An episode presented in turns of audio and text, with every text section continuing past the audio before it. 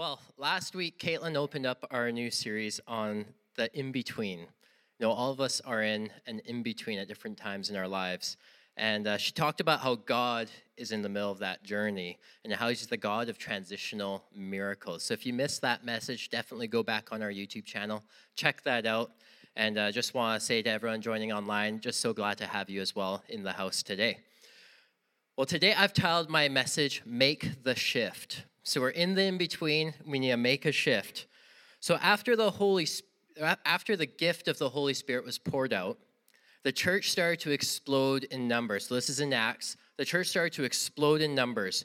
People were coming to faith in Jesus left, right, and center, and churches were being established and popping up all over the place.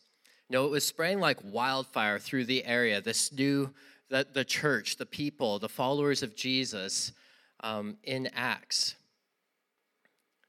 With all of this, the disciples and original Christ followers were they had to really be on their toes and ready to shift and change and adapt and rethink their roles all the way along because things were moving so quickly. They couldn't just stay planted in how they'd been operating the whole time because there's just way too many people coming to know Jesus that they had to continually adapt. We can see this as being true in Paul's many letters to the church. You know, even, even in his missional journeys, we see how Paul was speaking into different churches, into different individuals' lives, making trips to go and encourage and, and build up the church in different areas. But this morning, I'd actually like to zero in on Paul and Timothy. But before we do, let's pray. Lord Jesus, we thank you for your word. We thank you that you are truth, that what's written in your word, Jesus, we know to be true and that we can trust it, Jesus. So, God, as, as we get into the word this morning, as we get into this message, we just ask that you'd be speaking to each one of us individually, that we would just get something personal from you this morning, myself included, even, Jesus, that as we unpack this, as we look at things, um, you would just really show us where you are in the in between and how uh, you want to help us move forward this morning. So, God, we just give you glory. We honor your word in your name. Amen. Amen. Well, Paul, to me, he would be like a powerhouse church leader. You know, someone that everyone knows. You know, he wrote books, he promoted his books, he sent them out all over the place. He'd be kind of like a Craig Groeschel or a Steven Furtick nowadays, right? Like everyone knows, lots of people know who that is. Big name. Someone said, Paul's coming to town, everyone be like, I'm there. I'm, I want to be there. If Paul, if he was here today, I'd, I'd be wherever he is. Sorry, guys, but I'd want to, I'd want to hear him speak because he's such, he was such an amazing church leader in that day and age. You know, these kind of church leaders, they have huge followings. They have the ability to speak into many people's lives, and it's amazing. But as Paul got older and wiser, we can see how he shifted from being the guy that everyone you know, wanted to come to their event or wanted to, or would like be like, come to our church, come to our church. He shifted from that to pouring into other ministries and individuals and empowering them to do the work of the ministry. I imagine Paul at points in his life would have asked questions um, about what he was doing in the church, been asked, prayerfully asking questions about what's my role, and I mean, I think even for us, some of these questions I'm going to list could be really good for us to consider um, as just members of the church. So, what does my church role in the church look like today? What does my role look like today in God's church? What is Jesus asking me to do today in my present situations? And what purpose has Jesus put in front of me that I can be fa- that I can fulfill with him? These are good questions to ask. And I think these were questions that Paul was likely asking all the time, just considering the, the magnitude of what was going on in the early church. So, as I stated, Paul recognized that one of his main roles was to mentor and train up leaders in churches across the Roman Empire, and this is where Timothy comes in. We first see Timothy's name pop up in Acts 16 when Paul is going on his second missionary journey. In Acts 16:2, it describes Timothy as one who was well thought of by the believers in Lystra and Iconium.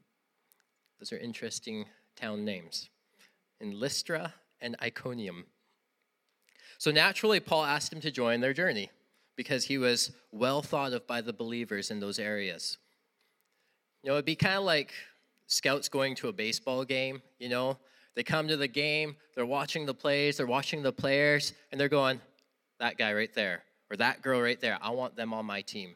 Those are the good ones. Those are the ones I want to come with me. They can see the potential in the person, they can see the potential in what they could become. Paul's relationship with Timothy turned into something special, though. As Paul worked with Timothy, it became evident that Timothy was someone Paul wanted to pour everything into he could. Again, like in baseball, it'd be like when you've been scouted and drafted to a team and everything. They start working the plays, they start doing their, their training exercises and everything, getting their feet on the ground a bit. And then the coach starts assessing all the players that he had drafted to the team, and he goes, That one's really special, though. That one's going to get extra attention. That one's going to get my everything because I believe he can go all the way. So that's what Paul did with Timothy. He recognized what was on Timothy's life. He recognized the leadership capability of Timothy and was like, I want him to get everything I can from me put onto him so that he can be all that he can be. Now, in the Bible, there's only four letters from Paul that are actually addressed to individuals. It's 1st and 2nd Timothy, Titus, and Philemon. In looking at these letters or these books in the Bible, though, it's very clear that there's a different level of relationship between Paul and Timothy. So I want to check out 2 Timothy 2 1 to 7 this morning. I'm going to be reading from the English Standard Version this morning. As Paul was writing this letter, he was nearing death. You know, his time was coming close to an end. He was likely writing it from a jail cell, and uh, his time was almost up. So he wanted to give Timothy some last bits of encouragement and direction before he went. He needed to make he need, he knew he needed to make a shift and that he was in the in between. Paul was between you know what was and the future glory of you know death when he goes to meet Jesus in heaven. And he wanted to ensure that the main things stayed the main things after he died. So he was giving Timothy the direction of keep the main things the main things. Don't get distracted. Keep focused on the mission. So, with Paul being near death, Timothy was going to become one of the next pillars of faith. So he was so Timothy, he was also in the in between. You got two people in in betweens. One, Paul was transitioning out, and Timothy was transitioning up from one level of leadership to another.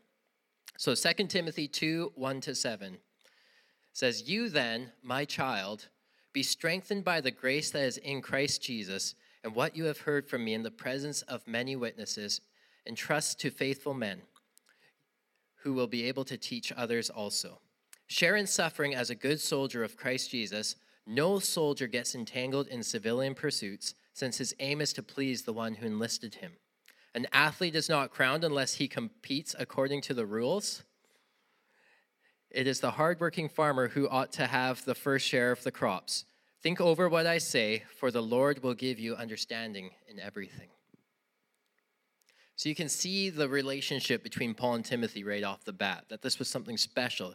He referred to Timothy as my child, or in other translations, it says, my dear son. He, he viewed him as a father would view their child. You know, me as a dad, I want to see my kids excel in everything they do. I want to see them live good, godly lives, following Jesus wholeheartedly and having success in everything they do. This is how Paul viewed Timothy. He cared for him like a father cares for his kids. It was very personal. In verse 1, though, Paul begins by encouraging Timothy be strengthened by the grace that is in Christ Jesus. So, this is the first thing that Paul put emphasis on in the passage, and this is my first point be strengthened by grace. Grace is the innate power of God working within us. It's by grace we are even saved to begin with. So, being before anything else, we need to recognize that the grace of God is active in our lives. No, grace is not some fluffy thing. It's way more than having mercy on someone or just being kind to them. And grace is certainly more than saying a prayer at a meal time. You know, you go sit down and someone says, Can you say grace? Well, grace is a lot more than that. In 2 Corinthians 12 9, when Paul was asking for the thorn in his flesh to be taken away from him, the revelation from God was, My grace is all you need. My power works best in weakness. Grace is power. Grace is the innate power of God, His Holy Spirit working in and through us. So the grace of Jesus empowers us to face everything life throws at us. Let's not lose sight of the gift of grace. And I believe that's why Paul put that right at the beginning, so that Timothy gets that reminder hey, don't forget you have the grace of God on your life. Don't forget, don't be discouraged. You know, even as the verse that Caitlin was giving the grads, don't be discouraged. You have the grace of God active in your life. Go for it. Without God's grace in our lives, we really do have nothing. We got no power. We got no nothing to no juice to pull from. So verse 2 says, "What you have heard from me in the presence of many witnesses, entrust to faithful men who will be able to teach others also." So my second point is to pass it on to trustworthy people. So we have grace, but we need to pass on everything we've learned to trustworthy people. Paul's instruction here is to be selective on who we are really pouring time into. Just like the scouts are selective in who they pour their time into in baseball, same thing for us. We need to be selective on who it is we're pouring our time into. Who are the ones that we can see that are going to carry the torch? Who are the ones that we can see that are going to rise to a whole different level?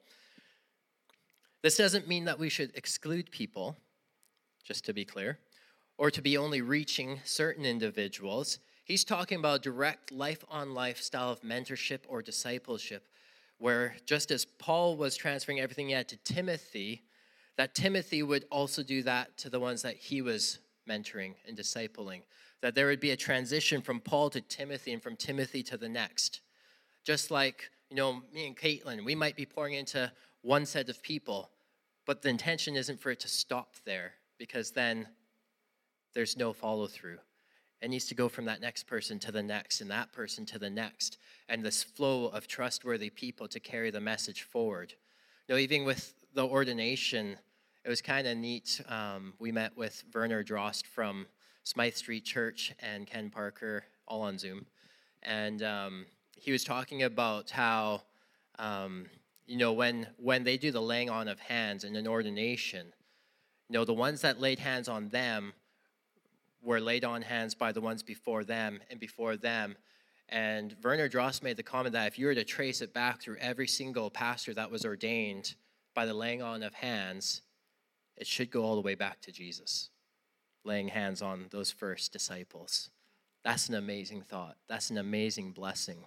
And that's, that's the same kind of thing that we want to put onto different individuals in the church here. That that same level of authority, that same level of of power would just rest on different individuals so that they can bring it forward for next generations as well.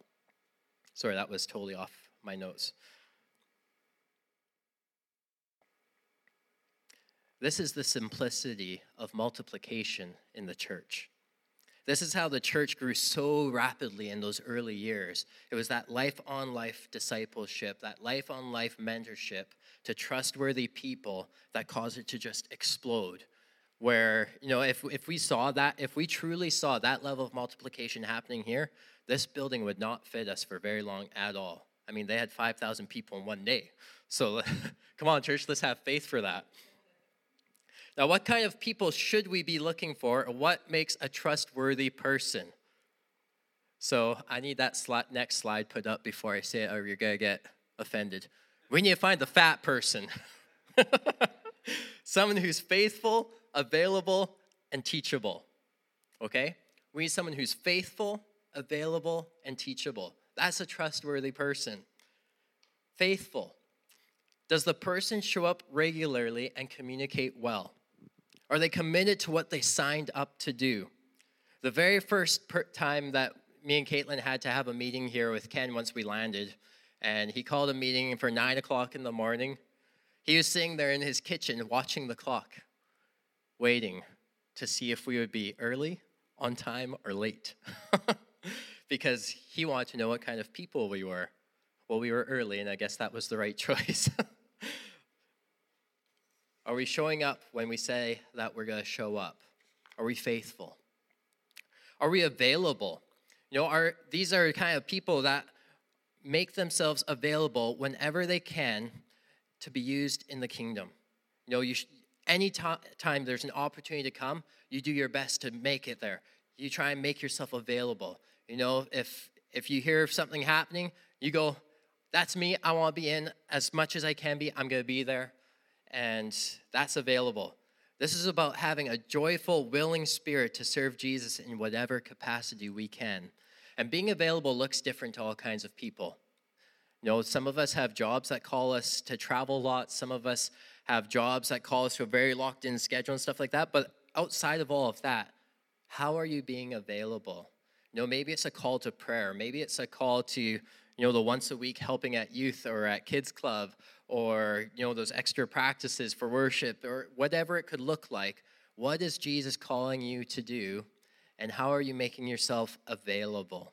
Maybe it's just saying yes to talking to the neighbor across the street and getting to know their story, sharing a little Jesus with them when you have the opportunity. And finally, teachable. Do they deceive? Do they deceive? No. Do they receive receive direction and correction when needed? A willingness to learn and be stretched. You know, when I was a painter, we would occasionally hire new people and new staff to come and paint with us, and it became very evident really quickly if they were a teachable person or not. Now, the teachable person, they would move up quickly. They'd go from sanding to cutting in to rolling walls to all of that kind of stuff. The unteachable person would stay sanding for a very long time. Let me tell you, it was not enjoyable, and usually those ones didn't make it. Um, but are we teachable? Do we have a teachable spirit about us? I believe that no matter what stage we are in life, there's always something to learn. Doesn't matter where you're at, everyone has something to learn. The moment we lose that ability to learn, we plateau, we level out, and that's as far as we're going to go. So be teachable. If someone has all three of these qualities faithful, available, and teachable then I would say there's someone that we can extend trust to and start to mentor and disciple. And in these kinds of situations, you have to extend that trust first. It's not earned right off the bat. They can lose that trust, but trust has to be given first before it can be taken away. So I want to encourage you with that to extend trust to people and take a chance on them when you see that they're faithful, available, and teachable. These are the all star players on the team, worth every bit of extra effort. Investing in someone else's life takes intentionality and effort, for sure. And it's not always easy, and it definitely involves disappointment and failures because we're all messy people, but it's worth it every single time. In the next part of this passage, I believe Paul was giving Timothy some hints on what it takes to see the most fruit, grace, harvest, and fulfillment for Timothy in the kingdom of God. These next few verses are, are setting the stage for Timothy to recognize some key things that he needs to hone in on to be able to go the distance. As we look at them, I just want to encourage us to let the Holy Spirit shine a light on each of, each of us, myself included, in the areas that He wants to do a work in. Maybe there's there's something there that's like, hey, that that's something I could I could work on with Jesus a little bit. What kind of shift do we need to make in our in between? How, long, how should we be living our lives no matter what kind of in between we find ourselves in? I posed some questions earlier on in this morning um, that we c- can help us through this section. You know, what does my role in the church look like today? What is Jesus asking me to do today in my present situations? And what purpose has Jesus put in front of me that I can fulfill with him? So, whether you're a brand new follower of Jesus or you've been around the block more times than you like to admit, these are questions for all of us. And we, we all have a part to play, every single one of us, till the day we die. We all have a part to play. It doesn't stop ever. I'm not going to lie, again, it's not easy. Yes, God works all things for the good of those called according to his name. And yes, God desires to bless us. But there is another side to that coin. And he says in verse 3 share in suffering. Such encouragement, right? Share in suffering as a good soldier of Christ. No soldier gets entangled in civilian pursuits since his aim is to please the one who enlisted him. Which brings me to the first thing that I believe Paul was trying to get through to Timothy be one who is devoted. One who is devoted, no matter what. Something that all soldiers have in common is that they are laser focused on mission. They know what they've been asked to do, they know what they've been called to do, and they're going to go for it. They have a willingness to do whatever it takes to please the one who enlisted them. They don't get distracted because the guy beside them has a newer set of boots than they do, you know, or because the other guy's gun has a nice camel wrap on it while theirs is just painted black, right? Thinking of soldiers. No, they know what they're there for and they won't let just petty things distract them. They simplify the things in their life to keep them from getting pulled off mission. They know why they're there and they're there for a purpose. Because of this determination, they can endure extreme circumstances and suffering for the sake of the cause. As Jesus followers, when we step out on mission, we can expect pushback.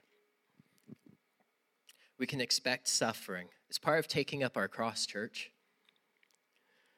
It's laying down what we want in life at times because Jesus has called us to something else. One thing Ken told us years ago, and I might have shared this before, but was when you step out to do something big for Jesus and you're like, yes, I'm going to do it, make sure you duck. because the enemy's going to throw everything he's got at you to try and get you off course and derailed and off track with the mission that God's put you on. Kate mentioned last week that the enemy comes to kill, steal, and destroy. That's biblical. That's what he's there for. He wants to do that. He wants to take away the mission from us. But let's remember that we have the grace of God active in our lives, just as Paul started off telling Timothy. His power active in our lives. No, this was what Paul was writing about even in Philippians 4:13 when he said, "I can do all things through Christ who gives me strength." The grace of God gives us the power and strength to endure all things. We are followers of Jesus. He's the one who enlisted each one of us. He's our commanding officer. So it's him that we should be seeking to please, and him alone. Amen? His mission should be what we are laser focused on 24 7.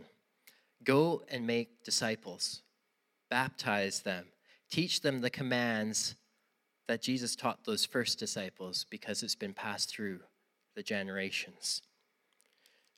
You know, if we're finding ourselves too busy to do what he's asking us to do, then I would suggest that we should be prayerfully considering what changes we need to make so that we can move from our A to B in our walk with Jesus. And I'm preaching that to myself this morning as well. Is there things I'm getting too busy with to accomplish what Jesus is asking me to do? Let's bring his mission back into the in between.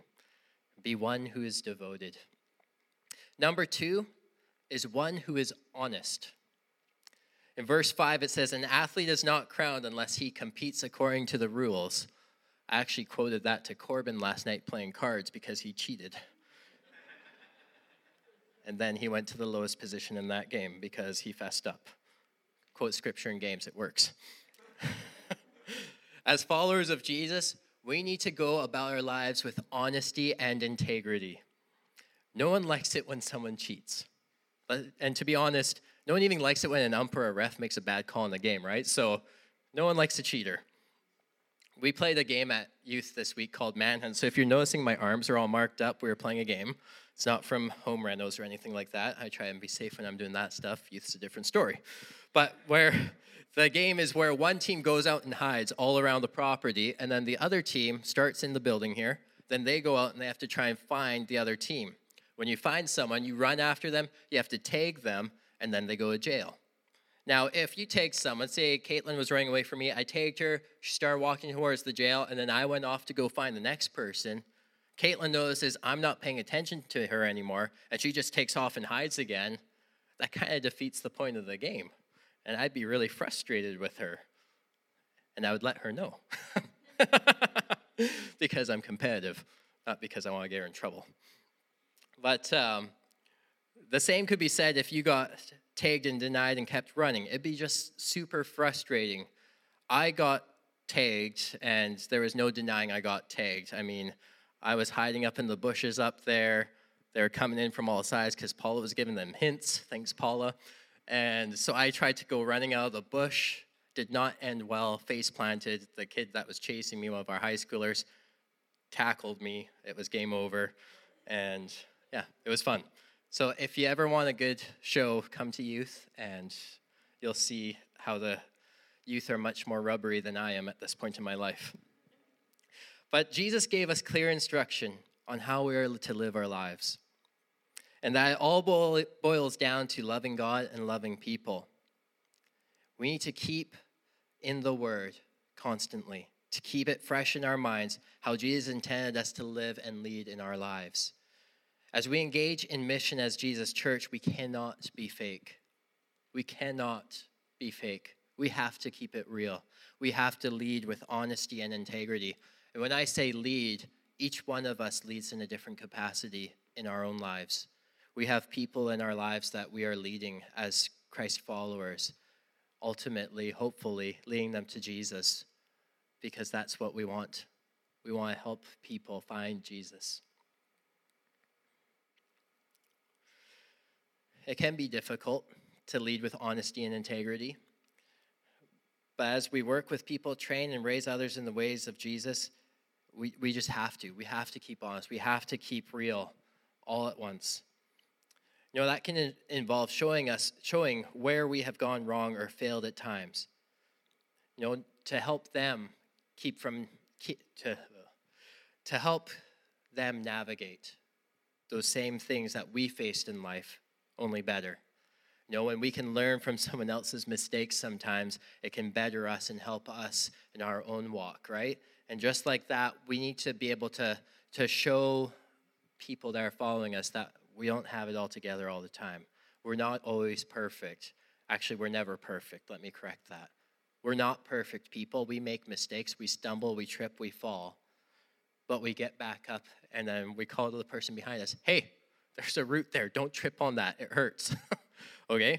So, as we follow Jesus, as we commit to walking with him, be one who is honest. And then, third, one who is dedicated. Verse 6 said, It is the hardworking farmer who ought to have the first share of the crops. Successful farmers are hard workers. They get their land ready in the fall, plant seeds, tend to their crops all year, and harvest it towards the fall. If a farmer decides to skip any one of these steps, they will not be successful. You know, if they forget to plant the seeds, they're not going to get anything. If they don't water all year, they're just going to have a bunch of burnt tomatoes, right? It, they have to do. They have to keep everything in there and be committed to it, dedicated to it. They must be dedicated and diligent in everything they do. And as followers of Jesus, we are able to be de- dedicated to the work of God's kingdom. Jesus has called all of us to have a hand on the plow, to be laborers for him. Jesus chose to use people to advance his kingdom, and he called them his church. So, as a church, if we want to see communities transformed for Jesus, to see his redemptive power at work in the hearts and lives of friends and families, then we must be committed and dedicated to spreading the good news of the gospel of Jesus to everyone that we can everyone we can. It starts with action and it ends with words. then you see that we're different, and then that will lead to a conversation where we can let them know why we're different. The final verse in this passage reads Think over what I say, for the Lord will give you understanding in everything. So I'd ask everyone here and everyone joining us online as well today to think over these things. Think over these things, ponder them, Commit them in your heart. What is Jesus asking of me today? So there's three action points that we can all take today. Number one is we can accept the gift of grace. Know, maybe you're here today or you're tuned in online and you've never actually accepted Jesus as your Lord and Savior. You, maybe you've never made that step of saying, you know what? I got stuff in my life I don't know what to do with, but I believe you do, Jesus. I've made mistakes, I've made errors. I am far from a perfect being. But Jesus looks over that and he says, No, I see you for what I created, and I want to make you whole by my grace. If that's you today, maybe I could ask everyone to just close their eyes and bow their heads in the room. If that's you today, just if you could just slip your hand up, and I'd like to pray with you this morning. Awesome. I see your hand. If you're if you're online and this is you online today, after the service, shoot us a message on Facebook or Instagram or call the church, email us. You can find that on our website fwcchurch.ca and we would love to be in contact with you. But just repeat this prayer after me as I pray. Lord Jesus, I welcome you into my life. I recognize that I am not perfect, that I make mistakes, that I fail all the time. But Jesus, I ask you to come into my life. I confess you as Lord and Savior. And I thank you for your gift of grace that gives me the power to overcome the negatives in my life. So, Jesus, I thank you for coming into my heart. In your name, amen. Amen. For everyone who did that online or in person, man, that is awesome. Way to go, church. And for the rest of us, let's continue to recognize the power of God in our lives. That when we are saved by grace, it doesn't stop when we say the prayer the first time. His grace continues to act, be active in our lives every single day. So every day, that's a prayer to start the day off with. Lord, let me have a fresh revelation of your grace in my life. Second one is to be a fat person, okay? I'm giving you permission. Be faithful, available, and teachable. and then finally, find your one. Find your one. Now, who is one person in your life that you can reach, disciple, or mentor? And actually do all three of those with. So I believe that when you're discipling or mentoring someone, um, to be a follower of Jesus, it starts before salvation, even. It starts with a walk with them. So find your one person. Just as Paul found Timothy, each one of us can find one person. It doesn't matter what stage of life you're at, even if you're at the in between and don't even know where the destination is that you're going to. There, these are three things that we can all do in our journey. So before we go, I'd just like to pray for you guys. Lord Jesus, I thank you for every single person here and those that have joined with us online. I thank you for your gift of grace that gives us the strength and courage to endure all things. Lord, I pray that as as we step out in faith, as we are devoted people following you, Jesus, that you would give us the ability to withstand things that come against us, that we'd be able to stay focused on your mission, Jesus, and that we would find those teachable people those faithful people, accountable people, Jesus, that we can pour our everything into. So, God, as, as we go out today, we just pray that we would just recognize you active in our lives. In your name, amen. Amen. Be blessed, church, as you go this morning and enjoy that sunshine out there.